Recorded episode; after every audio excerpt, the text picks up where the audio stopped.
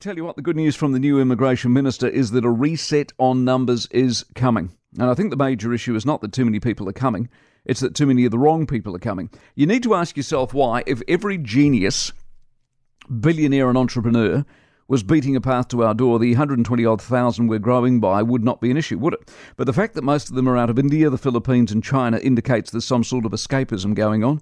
People coming here to work in hospo says a couple of things about us. One, it's a crime we have to import people to do hospo, but the 13 year average for job seeker is your reason why. We are ankle, if not knee deep, in laziness and a lifelong form of bludgerism. But two, the fact these people arrive looking to work in hospo is not a good sign that they're just waiting for the next opening at Rocket Lab. So when we reset stuff, and I assume that will come with some sort of bomb put under the immigration department, who literally everyone in the industry tells me are a major issue in themselves when it comes to processing or lack of it. But when we reset, we might actually find ourselves in trouble.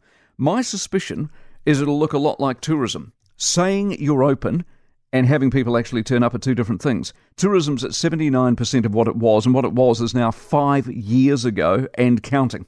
What if we tighten up the immigration criteria? Tell the world that after the beat, you know, we want the best and the brightest. Small clue, like every other country, and, well, all of a sudden, crickets chirping. What if our reputation because of COVID precedes us? What if the world looked on aghast at our closed border, maniacal sort of approach and thought, this is not a country I want to have anything to do with? What if they went elsewhere, where the processing was easy, the welcome was big, the salaries are bigger, and we miss out? I hope I'm wrong, but increasingly the COVID damage continues to be exposed, whether it's lack of holiday makers or merely a flood of underskilled waiters looking to escape their homeland. Meantime, the bright and the young Kiwis, they're taking off.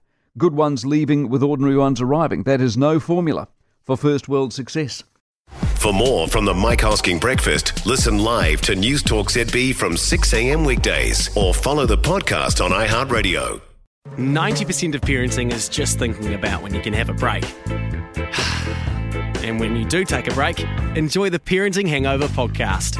They go together like a tutu and jandals. We've said from the get go, we ain't parenting experts, No. but it's cool to hear what is your neighbour doing? What do they say? A problem shared is a problem halved. Oh, that's good. Not that my children are problems, Or a- but I feel better talking about it. The Parenting Hangover with Clint and Jordan. New episodes every Thursday on iHeartRadio or wherever you get your podcasts.